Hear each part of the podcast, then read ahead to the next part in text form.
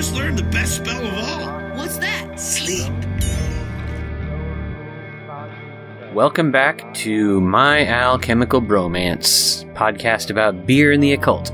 Tonight, you're going to get some beer, you're going to get some philosophy, you're going to get some excellent backpacking tips. I went up to Gig Harbor to visit Matt Anthony, and we spent the weekend wandering around, exploring, adventuring. We have a long, sort of drawn out conversation about monism and dualism, which we tried to get into depth about, but I included some links in the show notes so you could go get some background on it and maybe get a little bit more information that Matt and I maybe were not privy to. Sit back, pour yourself a beer, or enjoy your transit ride to work today, and uh, welcome to another episode of My Alchemical Bromance.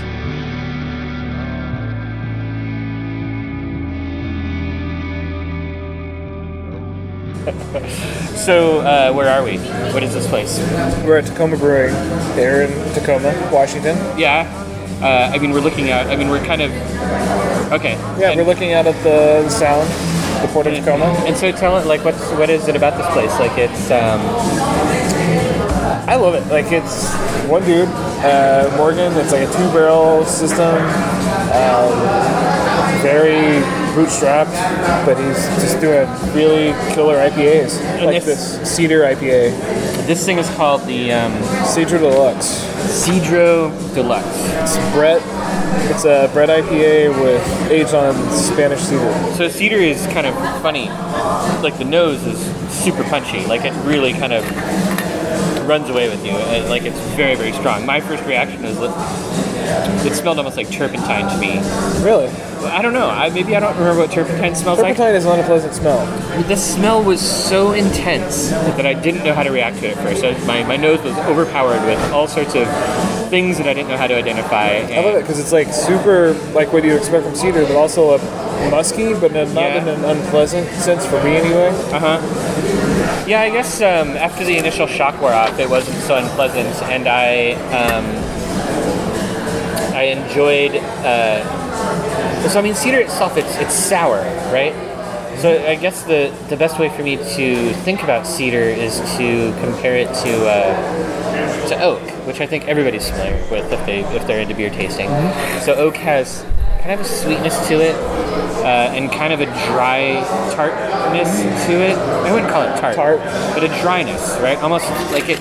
It helps tannins. Tannins do well in oak. Yeah, a lot of times, depending on the toast level, but usually in oak you'll get a little vanilla, sometimes a little coconut oil taste. Right. So there's, but but cedar on the other hand is. it's a brighter. I feel like there's there is a lot of bitterness that comes out of cedar, right? I don't get that. I, well, maybe for you, I, Yeah. what I get is like a brightness and a punchiness Uh huh. and a clarity, whereas oaky is more warm and full. I guess to me, like I, you know, cedar has a really particular smell in general. Like you can just pick up a piece of cedar or be around a cedar tree, or you know, crush cedar needles in your hand and smell them. And cedar has a smell, and oak to me doesn't. So when you talk to me about like oak, I don't know what an oak tree smells like. I've been around a ton of oak trees, and they never have a smell to me. I don't know what an oak tree smells like, but like oak barrels, even Yeah. before they have spirits in them or beer, Uh, that's true. I guess they. like the toast I- really changes how. But very few people will have been around that. That's true. I, th- I feel like, at least in the Pacific Northwest, everybody's seen a cedar bush or a cedar tree and has been near cedar and has, you know, has an idea of what that smell is. Or even like cedar houses or cedar planking. Like cedar just, it like smells. Because even it's a great, Oklahoma- sm- and not a not a bad smell. I love the smell of cedar. We have oak, especially if you barbecued, like you would buy post oak, Oh, that's true. That's, It- but it does, it's got a very neutral. It smells like generic wood yeah. until it's toasted. But I feel like this tastes the way I would expect cedar to come through something. Hmm? You know, like this. The, I don't know that I would guess cedar if you had, if I had been told, but there's a cedary, there's an unsurprising cedariness here that I really like. But I think the Brett is what really makes this beer pop. It's the interplay between the Brett and the cedar. Because I think if Yeah. you just had like a straight IPA on cedar, it would. I don't know that it wouldn't work as well. I think I can taste that. I think I taste now the the brightness that you were talking about. Like, It's a bright, sharp, yeah, whereas oak is warm and rounded. uh huh, yeah. So I think that I think that's Because these are all spectrum terms, so I don't know. Spectrum terms. I, Oh, like autism spectrum terms. yeah, because I describe things in a way, some way where Amy's like, you're talking spectrum. I don't know what you're talking about. I think those make sense, though. I mean, Yeah, I feel like because when do. you when you listen to people talk about uh, when people taste stuff, they the, the only words we have for taste are um, you know we have like really simple words for taste. Everything else is metaphorical. So I mean, I think about that too. I think about taste being full, or taste being Hmm? rounded, or taste being sharp. You know, sharp is. So I don't know that they're necessarily spectrum terms. I think that those I didn't think they were. I didn't think they were either. they're poetic. They're Yeah. metaphorical, poetic terms. Like good tasting. Describing a good tasting is poetry. It's like taking the poetry of one sense and translating into it into words. I totally yeah. get that. Um, yeah, this is this is definitely a piece of art. I really like this. This is really good. Tacoma Brewing Company. Okay. All right. So I think what we should talk about on this podcast episode is monism versus dualism. Um, and maybe we should start off. Like, I kind of want to know. We talked about this in the car last night a little bit, but can you tell me what you think monism, your definition of monism and dualism? Let's start with. Should we start with dualism? Yeah. It, and these are my definitions. Yeah, Like, I- uh, that's what. Because when we were talking about it last night, and when we talked about it in the past, I guess I've always always gotten this impression that like my interpretation of dualism or my feeling about dualism isn't really the same as yours. Uh, and it might just be that nobody has the same. Like we all have a different way of looking at it. There might be different ways of approaching dualism and experiencing it. So, what do you think it is? For me, it's uh,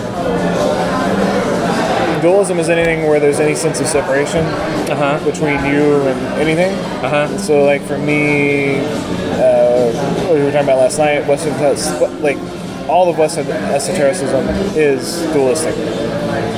There, there may be some non-dualistic aspects, but Uh-huh. it's essentially dualistic because there's this idea like you have to do this work to reach this thing, Uh huh. Whereas non-dualism, no, because there was never any separation to begin with. That there's no need to work towards reunification with something whenever you're already unified with it because you are it. Okay. I guess um, I'm not really sure that I, I would disagree with you about the, the idea that we, that Western uh, the Western mystery tradition is all about dualism. I think that some of it is about escaping that feeling, but I'd say that Western society is definitely about dualism. Like we teach that in Western society. We, I think that that's something that we teach. I think like Hermeticism flirts with non-dualism. Yeah, and I think, but but uh, but you look at like Kabbalah or something like that, and it is, you know, the whole idea in Kabbalah is that uh, dualism is a trap that we're trying to escape, and you want to get back to the monistic point of view. But even then, even within Kabbalah, you're still, even with the tree, Well, the tree is um, the tree is, there are different layers and levels. Whenever there's, but it's it's layers and levels of, but it's a fake separation, right? You know, so so like in Kabbalah, you have this idea of of healing the tree because the dualism is a myth. The dualism is fake. It's um, it's an artificial system set up so that divinity observes itself, but it's not real. The dualism is not what's really happening. That's an illusion. And I think that happens a little bit in I don't know Hermeticism. It's tough to say, but well, I don't want to. But but then so then what would a monistic point of view look like to you? Like how would that work? Can, do you have an example, or, or do you have like a definition or something? anything I say is going to sound really trite That's okay. We're, not fleshed out. It's it's it's it's a complete lack of separation. Like there's Okay. no any any idea of separation between you and anything is a falsehood because there is no division. It's just like whenever you think mm-hmm. in terms of your body, like at a cellular level, there is a cell. Right, but God, that sounds redundant. Like your body is made of like cells and bacteria yeah, yeah. at what point does all that become you. Yeah. And then even There's no a- division, yeah. Yeah, I would agree with that. Like, and then even on a lower level, like, at what point is there a line between like, this is you, this is your body, and this is not your body? Like, even then, you're constantly Yeah. trading matter and energy with everything around you. You know, so you exist in. I think this is. I think that's a really interesting way to look at it. But, but in that case, so so like what the Western mystery tradition sometimes talks about like killing your ego, or getting rid of your ego, or surpassing your ego, which I think is new, right? Like that's Yeah. a post-Jung, post-Freud sort of idea. But um, Which was helpful for me for a little bit, but I don't even that. yeah, But that also ties into like idea like now of um, my view of consciousness and my view of free will have completely changed now as well. So the idea of the id, ego, and superego sound pretty silly to me now too. I agree that those sound really silly. But they were helpful at Yeah. one point. Yeah, yeah, um, yeah. I mean, well, one of the things I talked about in the uh, that we were talking about in the car last night was in the in the Corpus Hermeticum.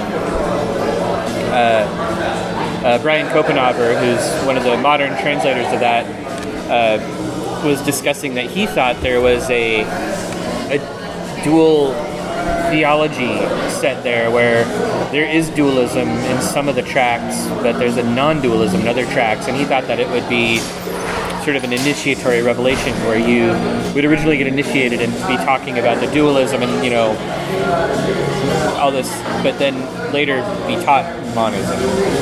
And I, I don't know. I mean, I find it to be a really strange concept because it's not. So you know, like the the the, the intellectual or psychological school of magic teaches that everything exists in your head you know, when you contact demons or when you do any of this stuff, it's all just in your head. Which is interesting, but uh, and maybe a non-dualist view. I I don't know how that But even- interacts with it. I was thinking about that earlier. Like, how does that? How do those two things interact? But even all of reality from a neurologic standpoint is in your head.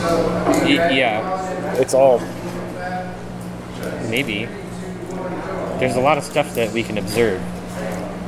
No, I know. That But still- observation or the result of the observation is in our head. I don't mean that from like a solipsist yeah, yeah. point of view, but right. like, Okay. So where are we going next? Are we gonna Olympia. go Olympia? We're right. probably gonna go to three magnets. Three magnets. That reminds me of uh, Pokemon. There's a Pokemon that has like magnets sticking out of its head. Three, three, I think, one out of each. Ma- Magnachar, Yeah. ba- Charamag. Magnazar. Magnitude! Are we in a TV episode? I don't know what's happening. Okay, cool. Me neither.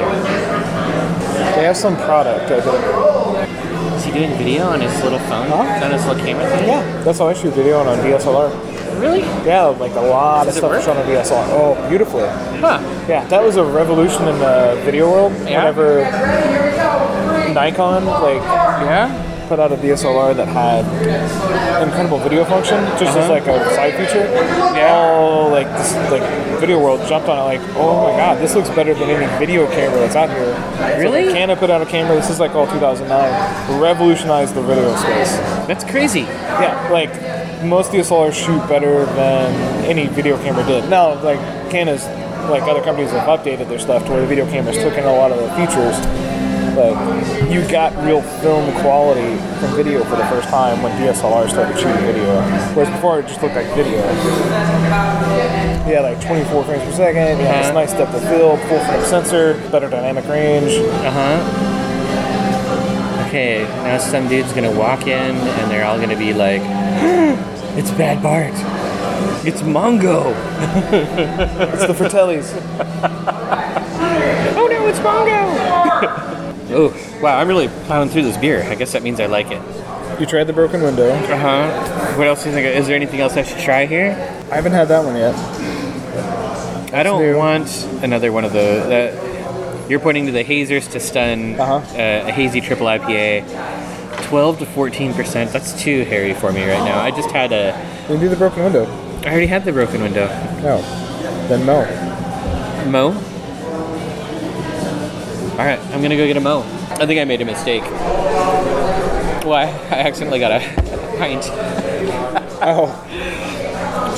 We have an hour drive to Olympia, so All right, cool. Maybe an hour and 20 with all the peeing I'll have to do. yeah. Okay. All right. Had some pretzels. My palate's doing good. Oh shit, that has such a good nose on it. The Mo. Oh yeah. I try. I've been a month. So grassy. Mm-hmm. Mm-hmm. Yeah. Oh my god. That is a great pale ale. I love that. What's crazy is that. Yeah, even ten years ago, that would have been considered an IPA. That's true. I mean, it's, it is hoppy, but it's mostly flavor hops. Like, it's not extra bitter. No. Um, I mean, it does. It's got like this really clean. Yeah, I mean, grass is a good word for it, and uh, there's like this underlying sweetness. It must. It, it, it, everything is really nicely balanced, and it tastes fresh. It tastes clean. It tastes with a lot of flavor. So there's like kind of a bright malty deliciousness coming through. None of it's cloying. None of it's sweet. It's not overly hot. Like this is the sort of beer that it would be perfect with or without pizza. Yes. That's Yeah. why I'm glad. That's one of the. He's canning that one Oh, really? and the broken window. Was it? I mean, I I would love to have this in cans. This tastes, yeah. The great hammock beer. So what did we tell them? Tell tell our audience, our lovely lovely fans, all 250 of them. We've got we've got a lot of we, we're getting good listens now. It's awesome. Even So- if we just had five, I'd be still grateful to the Yeah. five. Like, Even if we had five and one of them was a stalker. but uh, tell him what we learned about the canning. So he was just talking about the brewer. did we learn something about canning? We learned something about these guys getting canned, about Tacoma Brewing getting canned. Oh yeah, he's having Yeah. a mobile canner come in this week and right. do So- his first run of cans ever. And he just got his can, his printed, so he got printed cans, which means he's doing a big run. I think they're still.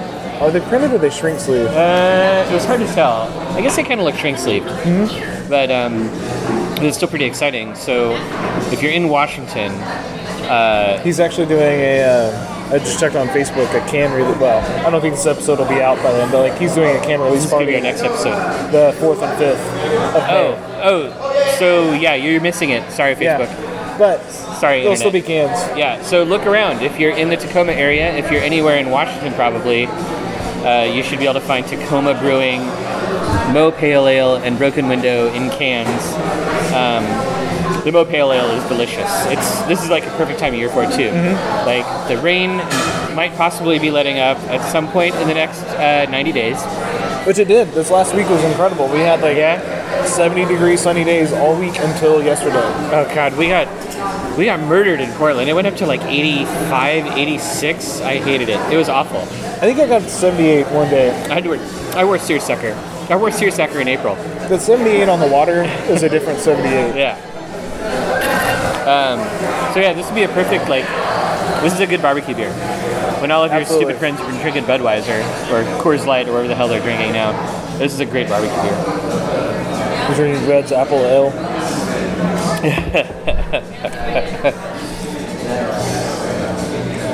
But yeah, so like the, the psychological model, uh, you know, like Lon Milo DuQuette has that famous line that I think I've repeated a dozen times this podcast, which is like, it's all in your head, you just have no idea how big your head is. Yeah. Um, which is great, but I mean, I guess I don't know. I guess there's part of me that almost wants to say that like the drawing a line between monism and dualism might be fake.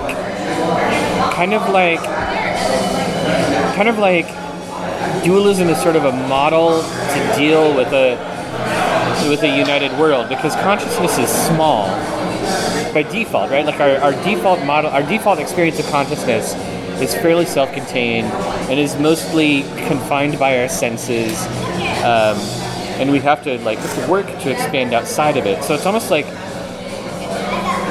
we're originally presented with this dualist model because real the realization that dualism is wrong is the is the revelation. Like that's the that's what the initiation teaches you is that But it doesn't for everyone. it doesn't for That's true. Because otherwise, true. Gnosticism wouldn't exist. You wouldn't like a lot of these schools. Well, Gnosticism died, maybe for a reason.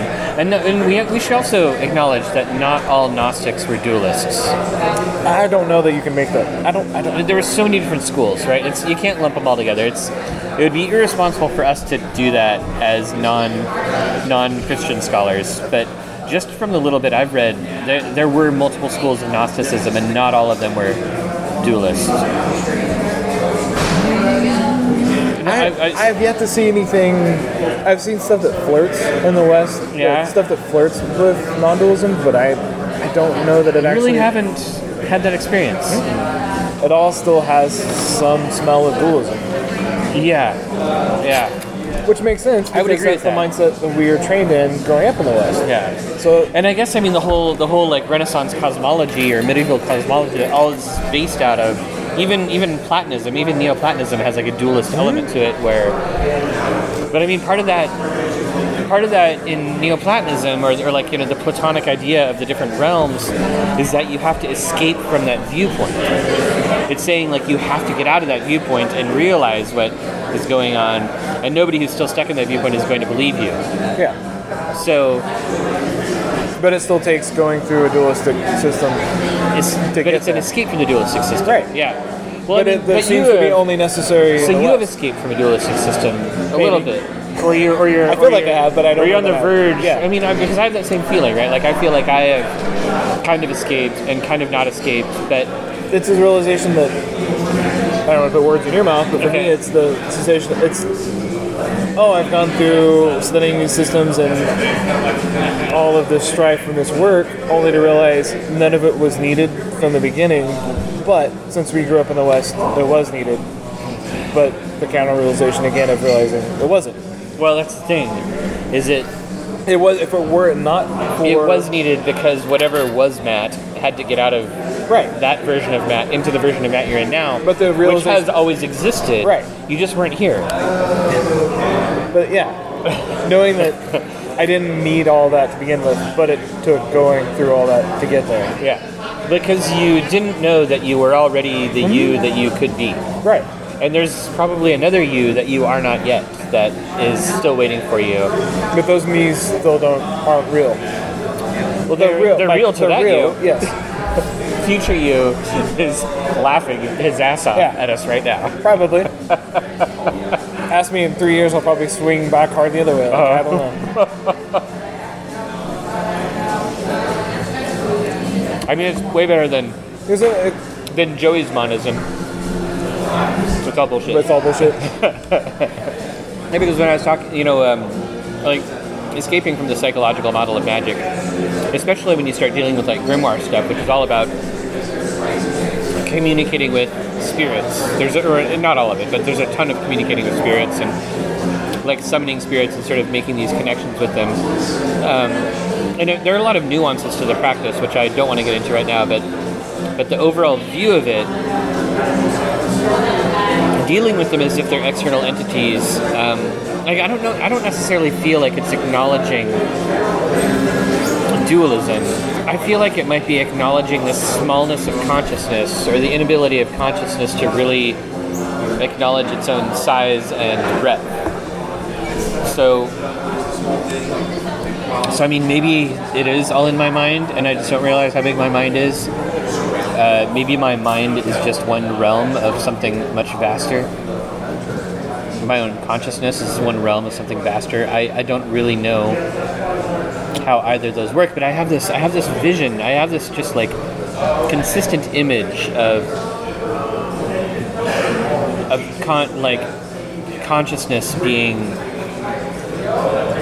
you know when you if you stick if you stretch out your fingers and put all your fingertips into a bowl of water like consciousness is just the tips of the fingers that are below the water and everything else is all connected. Like it's all the same stuff. It's just different experiences of itself or different experiences of something that are still all part of the same they're all part of the same soup. Yeah. you know um, it would have been better if I'd started out with a bowl of soup. I mean, because it is, because that except that the hand is also made of soup the, the fingertips are your perception of consciousness. The hand is just the contents of the consciousness. Yeah.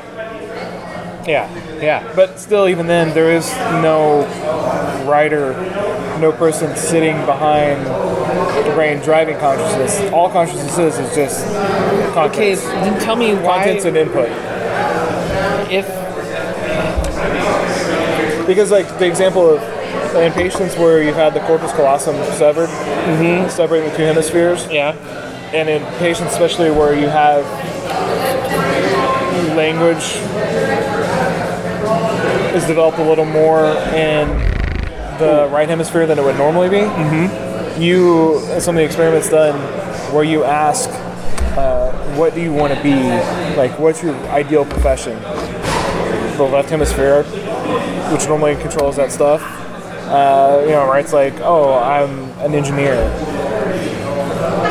The right hand will actually write out like, I want to be a pilot. Consciousness can be bifurcated, which means there is no writer behind consciousness. All consciousness is is just the contents of memory and sensory input. So there is no writer behind the it. Like the fact that it can be bifurcated says that there's no me observing behind the curtain. There's no you there. Yeah. It's just the contents of everything I've collected.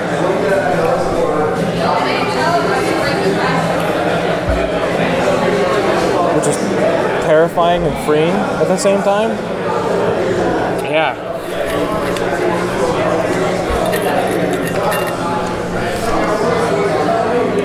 And that also ties in with the illusion of free will.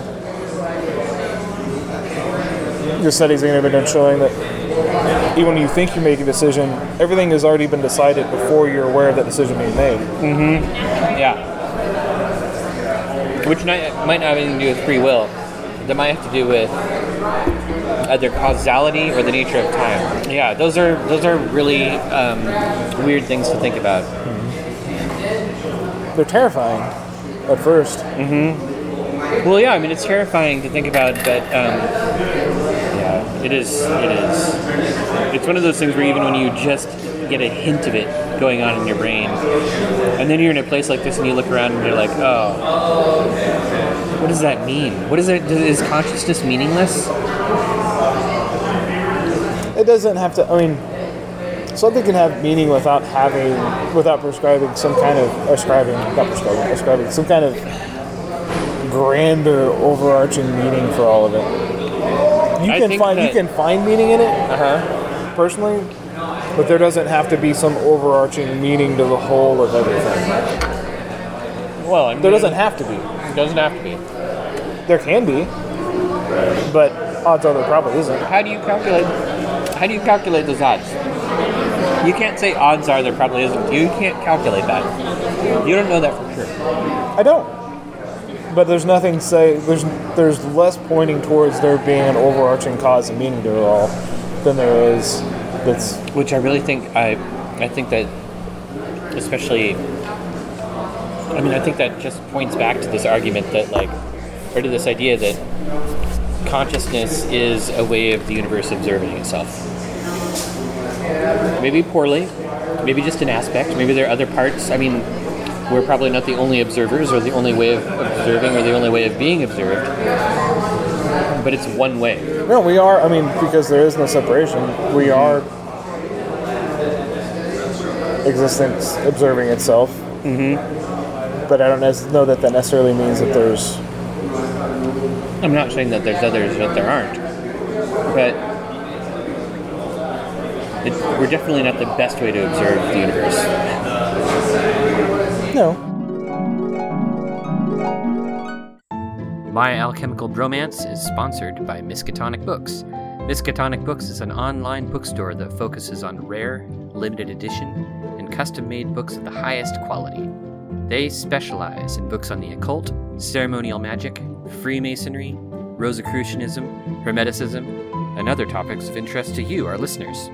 Check them out on the web at miskatonicbooks.com.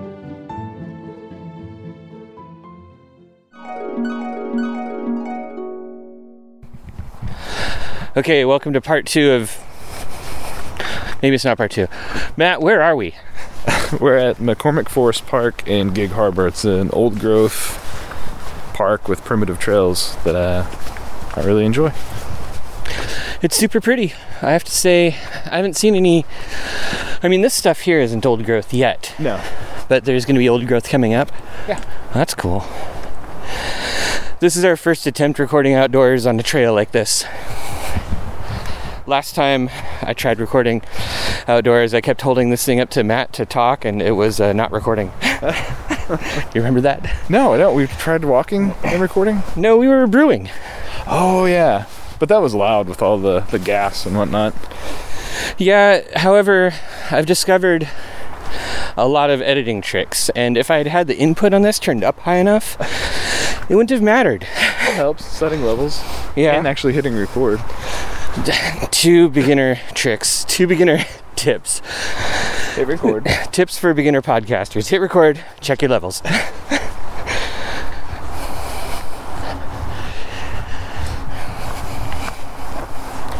so, how often do you come out to this trail? this winter I didn't come out that much, but uh, the summertime almost every day, with the exception of the weekends, because Sunday is my big hiking day where I'll go out to the Olympics. But I try to every day. Now that the weather's nice and we have actually have di- daylight, when I finish working, I can come out. There's a cedar. Yeah, I really miss this in Portland. I know it's available, like, we have Forest Park, and there's Mount Tabor, and Powell Butte. But I'm lazy and I don't have a car.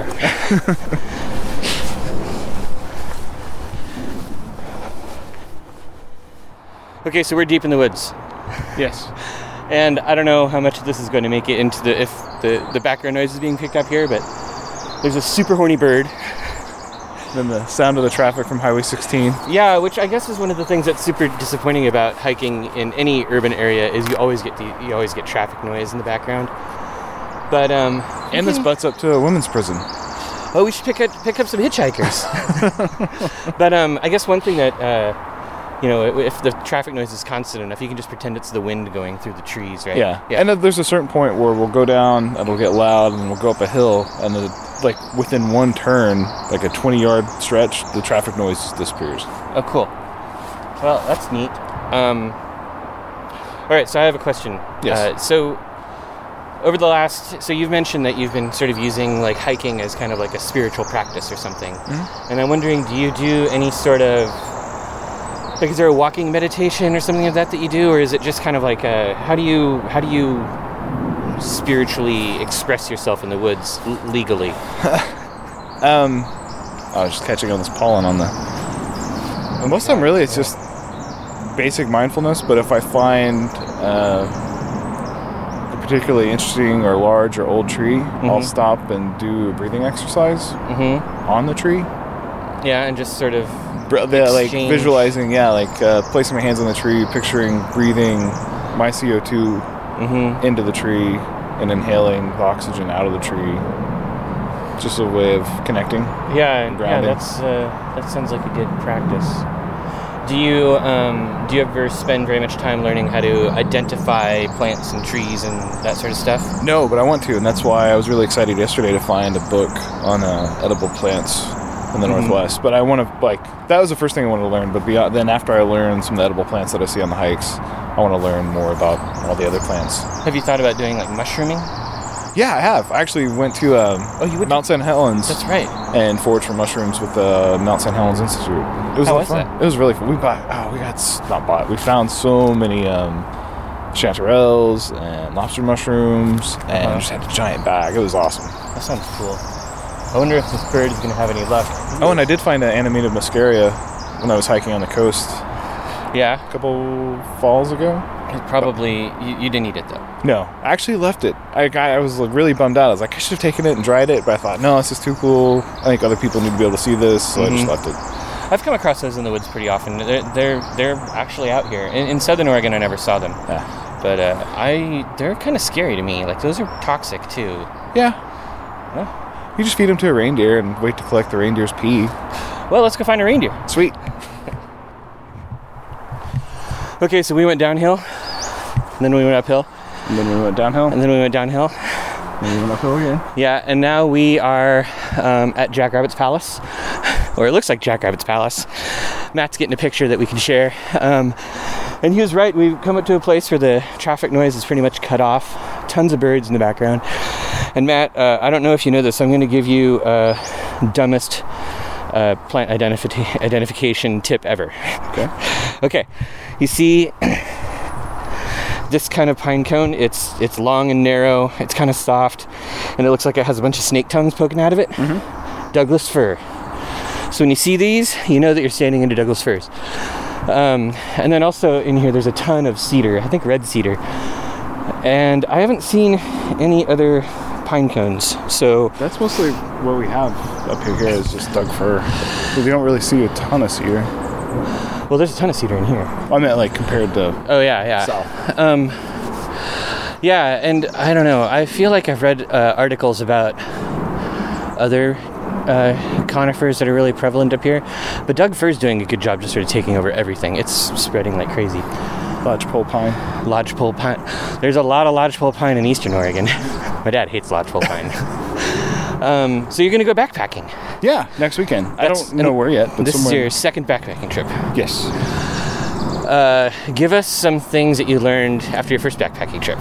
Uh, the first and biggest thing I learned was don't be a jackass and think you have to carry all of your water in. Buy a water filter, like backpackers actually do, and only carry a little bit of water in, Uh-huh. and like map out where water is, where you're going to be staying, Mm-hmm. and just filter your water there instead of lugging in three gallons like a jackass. Even if you don't want a water filter, you can always get iodine tablets and you can boil water. yes. Uh, it's way better. I mean, nobody should. You said you carried in three gallons. Yeah. That's that's 25 pounds. Yeah. And I carried the other thing I learned. I carried a bunch of stuff because I thought, you know, once I got to camp, Uh huh. I would get not bored, but I'd want stuff to do. So what did you bring? I brought like a couple of books and I forgot what else. No, I mean not a whole lot of stuff, Uh-huh. but stuff I wouldn't bring this time because I found that I was actually by the time I finished dinner, I was more or less ready to go to sleep. Yeah. So Yeah, I guess um, when I go backpacking, I usually bring one book, and I try to keep it small. So maybe sometimes it'll be like a book of poetry or something I can read more than once. that's a good idea. Um, and uh, almost all the backpacking I do is out in the desert. So I usually carry three liters of water. But if I was in a place as wet as this, I would probably only do two liters. Because I also I don't think you sweat as much in the forest as you do in the desert. Uh, Uh, it depends on the hike. 'cause yeah. usually I do pretty, um, Tough hikes. yeah, Yeah, I guess pretty you- big elevation changes. You just always sweat. yeah. God. What I did learn, another thing I learned after my 40 something hike, Mm-hmm. bandanas. Bandanas are great. Oh my god, bandanas is the best thing in the world. It wasn't as big of a deal when I had hair. Yeah, but when you lose your hair. Oh yeah, it was oh man, a nightmare. That's one thing that I discovered after you know growing up. I had lots of hair when I went hiking as a kid, but as an adult, there's nothing to stop the sweat. nothing. So for me, I'm a hat wearer. So what I discovered is that no matter what the temperature is, no matter how a wool hat when you're hiking will always beat a straw hat. Yes. Because straw hats they don't soak up enough l- liquid Yeah. and th- it'll just kill you. Hello again. The other thing I was glad that I brought was a hammock. I'm super glad I brought a Yeah. hammock because it gave me a cool place to hang out. Yeah, you've mentioned sit that a couple times. Um, I've never. But I think okay. I, am always a, a tent guy. I love tents. I like tents too, but I I need to this week. I'm gonna try out staying a night in the hammock in Uh-huh. my backyard and see how I sleep. Because I may not take the tent at all this time. Yeah. Because I I know a lot of backpackers do that now. They don't even mess with. Yeah, it's it's interesting watching you learn how to backpack uh, now because when I learned, I was you know in, it was in the early '80s, Hmm. and um, and backpacking tech hadn't turned into the stuff that is now. The ultralight thing probably didn't really. There was no ultralight. Exist, yeah. Everything was heavy. but um, and my and you know I learned from my dad. So my dad, who's you know in his 70s now and is still backpacking. Every year when we go backpacking, he's all like, "Oh my god, I found this brand new thing," and it's crazy because since everything's been going ultralight and we have less and less weight to carry, he now brings a, a chair. He backpacks. It's a little tiny folding up, folding backpacking chair, and it's awesome. We all fight over it. with the chair. That's why the hammock's great because it folds down to nothing, mm-hmm. weighs nothing, and you've got a nice place to. But if you're in the desert, you're going to be yeah, you. Hard well, I mean, to- you know, the high desert has trees. Yeah. But uh, yeah, it's yeah, it's tricky finding um, good tent spots in the desert because you don't want it to be in the sun if you can help it, and there's all sorts of stuff that you try to. Yeah. yeah. Yeah.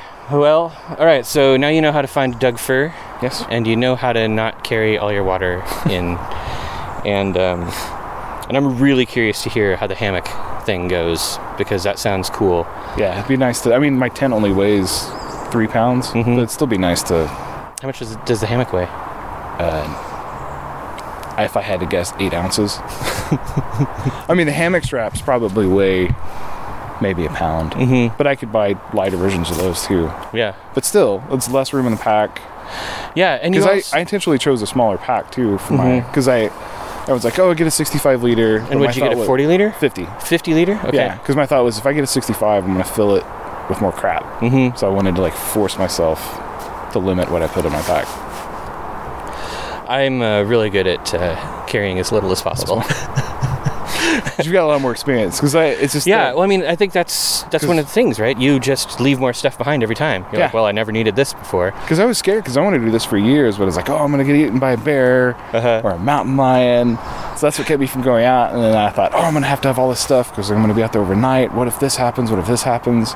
And I've noticed that with my day hiking, Mm-hmm. my pack, I have less and less stuff in that too now. Yeah, yeah. I mean, but for me, like even on a you know this little hike we're doing here, uh, if I was going on this on my own, I would still have a pack with Yeah, water and stuff Water. in it, extra socks. You Yeah. know, That was something I learned that came in handy really quick. Yeah. extra sock thing. Because they work great as gloves if you don't have gloves. yeah, yeah. Also check the weather where you're going. Yeah. That's another good one. All right, well let's um, let's see what else this uh, magnificent forest has to offer us. All right.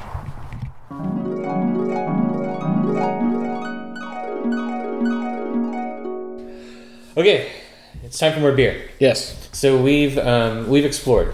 We've Yeah. had adventures. We went on the walk. We went on the walk, which you guys have heard about already, probably. Then we went for a lunch at Tides Tavern in Gig Harbor on the water. Yep, I had a burger and it I had pizza. It was pretty good. And uh, Really good Pilsner. what was the name of that pilsner? Ziggy Zaggy Ziggy Zaggy. from Silver City. So, and where's that?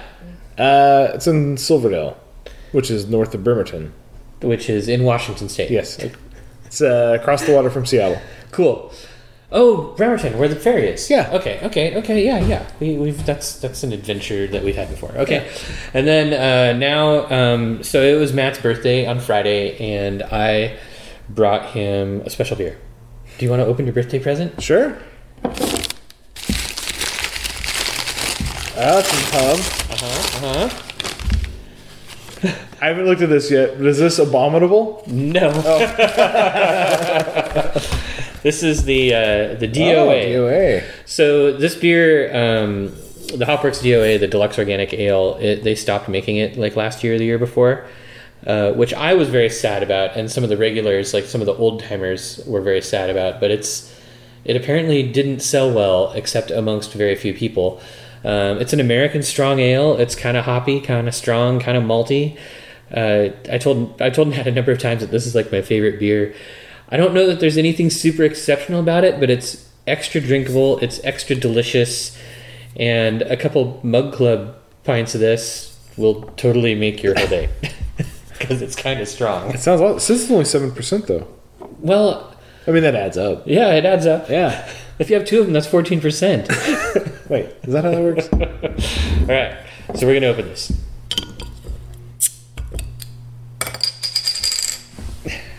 nice. Oh, all right.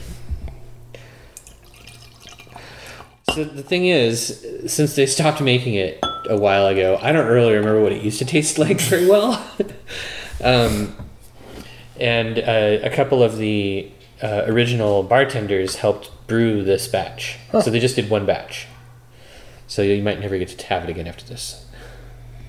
It smells really good.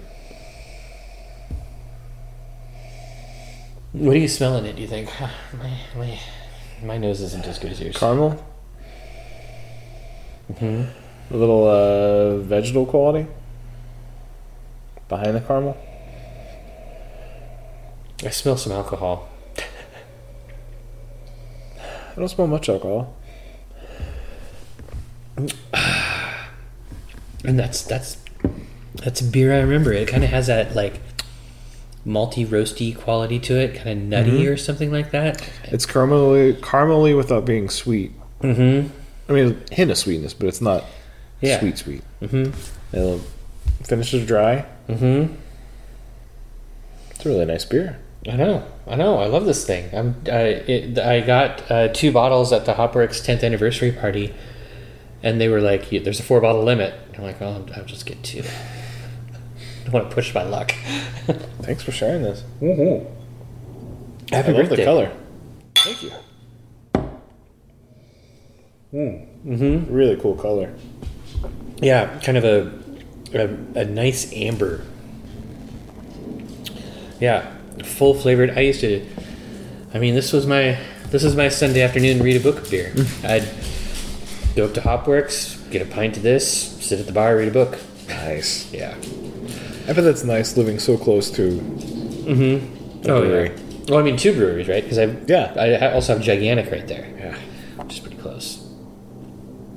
I, I want to go back to the monism versus dualism thing because, well, so, so I, I didn't feel super prepared yesterday when we were talking about it, and one of the things that was kind of bother, bothering me was your assertion that like the Western mystery tradition has always been dualist because it just didn't feel that way to me. So I went and started looking, and it turns out that the, the issue is way more complicated than we were talking about. Uh, I mean, dualism is fairly. There's more than one form of dualism, first of all, but Yeah. but it's almost always just sort of like a separation. Like here's one thing, here's another thing. Um, and the Gnostics, or most of the Gnostics, are the most famous example because they've got like this concept of like the material world or the material creation being the the output of the demiurge. So like super gnarly bad crap. This is the Yeah. this is the muck. We live in the muck. But uh, but the pre-Socratic philosophers, the pre-Socratic philosophers, were monists, as was Plato. So, but the but it's not. I don't know that it's a definition of monism that you'll be happy with because. So it turns out that monism is split into different categories, and one of them is a an emanatory monism, where everything is seen as one, but it's like an emanation of the one. So that would be like Neoplatonism or um, or like Kabbalah works that way, where where you're saying that everything is one. You just have this illusion that it's not that way that you have to break out of Yeah. which is like you know like Plato's cave sort of deal. And then another one, and this I don't think I don't know if anybody thinks this way anymore, but one of the types of monism is the single substance school, which says that everything might seem different, but it all arises from one substance. In the prima materia. It's yeah, but it's even weirder than prima materia because before prima materia, uh, uh, some of the pre-Socratic philosophers, one of them, uh, Thales or Thales or something of that. I don't know. I don't speak ancient Greek um, fluently. uh, he believed that everything was made of water, like everything. Like the so so he there were, there were he thought there were four elements but that the primary element was water and that everything arose out of water. So everything in the universe was made of water somehow. So he's an early string theorist. Yeah, yeah. So, So he would still the- be laughed at We call it the soggy spaghetti theory.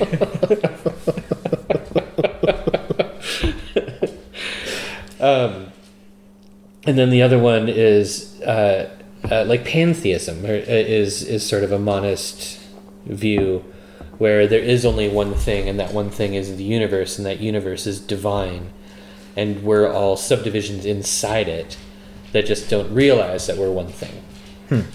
Right? Is that sort of the one you were describing?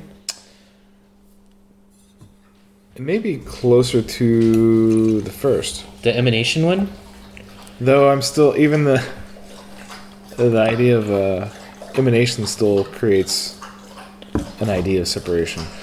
But it's um, it's it's the illusion of separation. Yeah. So it's we we uh, we have an illusory separation that we live in that we have to crack out of. But I mean, Well, okay, so then maybe you can talk about your. I mean, that kind of makes sense because, like I was talking about yesterday, as far as the the analogy with the body, Mm-hmm. Because Yeah. you can get super reductionist. At what point, if you go down to the cellular level and the bacteria that make up Yeah. you, at what point do you become you? Right. Right. But Well, there's never any. like how many how many brain cells do you need to have? Like you were talking about the bifurcated consciousness, Mm. right? Like if you can, if your consciousness can be split in half, and there are two parts of you that have different opinions that aren't aware of each other, which of those is you? And are they more you when they're talking to each other than when they're separate? I don't. No, I don't think they are. Um, They're just different yous. yeah, but even then, they're still not a you. Hi, Zoe. Oh, that, that's Zoe. Zoe's uh, our new co-host. She's joined us at the table. Has a lot to say. Zoe, what do you think? Monism or dualism? Oh, she Yeah. thinks this com- she thinks this is boring. She subscribes to Joey's. Yeah, it's all bullshit. Ism.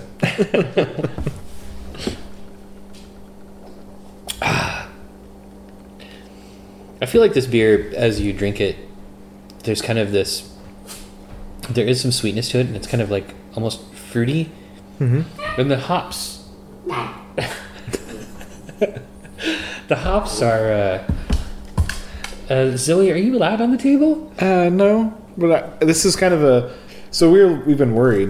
Mm-hmm. Amy's now an arm, animal pharma, and so she's been doing a lot of research, reading a lot of Uh-huh. uh, journals and stuff lately. Yeah.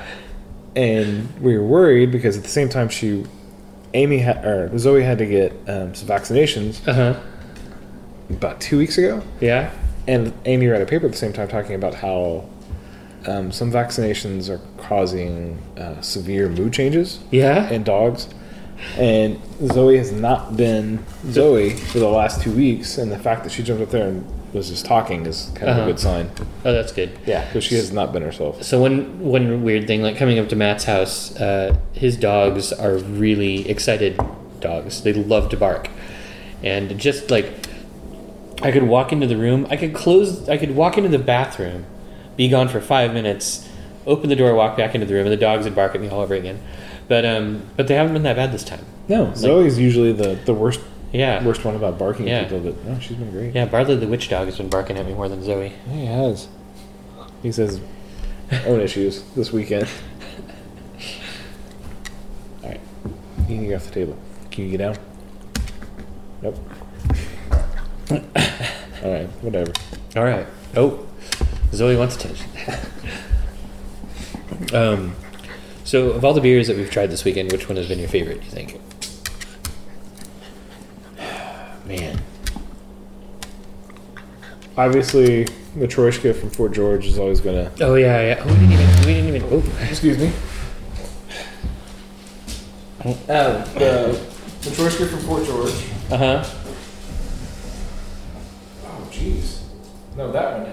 No, that part had never broken before. I didn't do it. Let's see, the Matryoshka. Okay, so Matryoshka, I got a I got a photo of that, but that's a barrel aged stout. Yes, from Fort that thing was George. incredible. That was a delicious beer. Super, super good. And then um, I really liked uh, what we went to Engine House Nine, and we had. Um, Oh, the the American Wild Ale with raspberries and cherries. oh, I forgot about that. The And there was duel, also the, duel. hazy IPAs that were the collaboration between Yeah. Fort or uh, E9 and uh, Holy Mountain. And those were the Ten of Swords and the Five of Swords. Yeah, those were really intense. I, I really liked the Five of Swords. It was a pretty standard hazy. The Ten of Swords was an ass kicker. Like it was boozy. It was like super over the top in every characteristic. I felt like it was really hoppy, really boozy. I think I like the Five of Swords better between the two. Yeah, me too. I, yeah, the. Ten of Swords, like that little sample was all I wanted to drink of it. I, I mean, it was a good experience, but it was just too, too rich and Rich. strong to have a lot of. And then the uh, Cedro Deluxe. Mm-hmm. Yeah. Cedar H beer at Tacoma Brewing. Ah, It's probably between Hmm. that beer and oh man, I'm gonna call it a three-way tie between that, the Duel, which was Mm-hmm. the American Wild Ale from Engine House Nine, and Matryoshka. You know, um, I also had that uh, that Belgian saison at um, Pints and Peaks and Pints Peaks and Pints. and Proctor. Pe- Peaks and Pints in, in Proctor. um, and that thing was pretty outstanding. I really liked that a lot. That's good. Uh, I, I wrote the name down. The beer I got wasn't memorable. I don't even. I don't recall. You got a pale ale of some sort. Yeah, Uh, that was probably it- my mistake. But I was trying to start the day off easy. Well, and you know, a good pale ale is a good pale ale. Okay, so that one that I had was uh, the Saison Backsteinwinkel from uh, Brauerei Kasematen. Brothers Karamazov. I think it means uh, the brothers of the cheese mother. And we would have had some beers at Three Magnets in Olympia, but every single beer on the menu, save the ESB, was a Northeast IPA. I know that was really disappointing. Which I love Northeast IPAs, but we'd already had several that day, and I wanted Yeah. to try something else, so we just left. Well, we yeah, but we went to um, the McMenamins, the Yeah. Spec Pub, The Spar. the Spar Pub. That place is really cool. Mm-hmm. Um, and I don't remember what we drank there. I had the peaches and cream L, which Oh, was yeah. it was good, but it wasn't anything to write home about. Yeah, and whatever I had wasn't that exciting either. It was good though. It, Yeah. I had a pilsner maybe. Solid, well, like well made, solid Yeah. beers, just nothing. Well, and one thing I got to say about McMenamins is they are getting better. I don't know Mm-hmm. if you were here during the dark years. No, but I, used to have a horrible reputation. I first had McMenamins three years ago, and the beer was ram like. Ram like. Yeah. Just like uh, kind of phoned in dad beers. Yeah, yeah. It's and and a lot of their beer still is like. Um, I think they're better made though. Yeah, they've been they've definitely been getting better. Um, and still, like, my favorite McMenamin's beer is their uh, Kris Kringle, which is a Yeah. winter seasonal, like a Christmas beer. It's kind of a spiced strong ale. It's pretty good. Sounds good. We'll have to look for it when that time of year comes. We have to make it through the, the difficult summer years. Summer months, though. Feels like years. Difficult for you. It's great for me here. Oof. um, so yeah, this was this has been a really uh, fun trip up here. Good beers, good food. Really good time. Yeah. And the uh, I figured out what we saw yesterday at the Arts Walk. It was called Procession of the Species. What was it? It's just part of the Arts Walk. I guess people dress up as different plant Mm-hmm. and animals. Did we talk about the Arts Walk at all? We. We, I don't think we did. we, went to. Olympia. Oh yeah. So we've mentioned a couple places in Olympia, uh, including Three Magnets and McMenamin Spar Cafe. Those are both in Olympia, Washington. And we because we drove to, to meet Seven, Seven Bremner, um, who we interviewed a few episodes ago. Mm-hmm. Uh, and we happened. We as soon as we rolled into Olympia, we realized oh, all the streets are blocked off and they're packed with people. well, see, she told me. I, I guess I was under the impression that it was just going to be an art walk, like you know, a bunch of galleries have some stuff up, and a bunch of yuppies are like walking around drinking free wine or something. Yeah. But it was a festival. But it was still like wi- still lives of like uh, Oh, yeah. wine glasses, Oh yeah, or like And uh, corks or kinda thing. Poor, poorly done abstract art, or Yeah. you know, like sailboats. hippie hippie housewife art, or whatever you Oh, want yeah. to call it. You know, happy little clouds and sailboats. And here's my watercolor. um, but uh, so we actually didn't really get to see any art. Yeah, It was just this crazy, parade, of people dressed as mushrooms and trees and and it was packed. praying mantises. And Yeah, streets were lined. There's was tons great. of stuff going on. It was pretty fun. It was really cool. And what was that coffee shop? Burial grounds. Yes, Definitely. place. We went there twice. yes, Yes. it's that good. So that was pretty cool. Uh, we should have. Uh, what else? Did we do anything else? Oh, uh, we went to a bookstore oh yeah, where you bought a book you thought you had in a dream. I did. Yeah, I had a dream about this book. Sometimes you gotta, you know, follow your dreams. They say, follow your dreams. Oh, it was nice to meet Seven. Mm-hmm. Yep. It was just for a minute, but it was pretty fun. Yeah. We had a good time. We we had adventures. We didn't even go to Seattle. No. Didn't even first need time. to. No. You hear that, Seattle people? We don't need you. Though I do still want to take you to Cloudburst. And if you Okay. live near Seattle and you haven't been to Cloudburst, you should go. All right, next next trip up here, we're gonna go to Cloudburst and maybe go on another hike. You think your hammocks are dry? Oh yeah, Oh, maybe we should go sit in the hammocks. that sounds good. I think we should sit in the hammocks and abandon the podcast uh, crowd to whatever boring stuff they're doing. Sounds good to me. Bye, everybody. Bye, Oh, Yahtzee. Hilarious. Thank you for listening to My Alchemical Bromance. You can find us on the web at myalchemicalbromance.com. You can find us on iTunes and Stitcher or your favorite podcasting app. Uh, I hope that if you like us, if you're enjoying us, that you subscribe, that you go onto iTunes and give us a review, and that you do all that great stuff, and that you come back next time.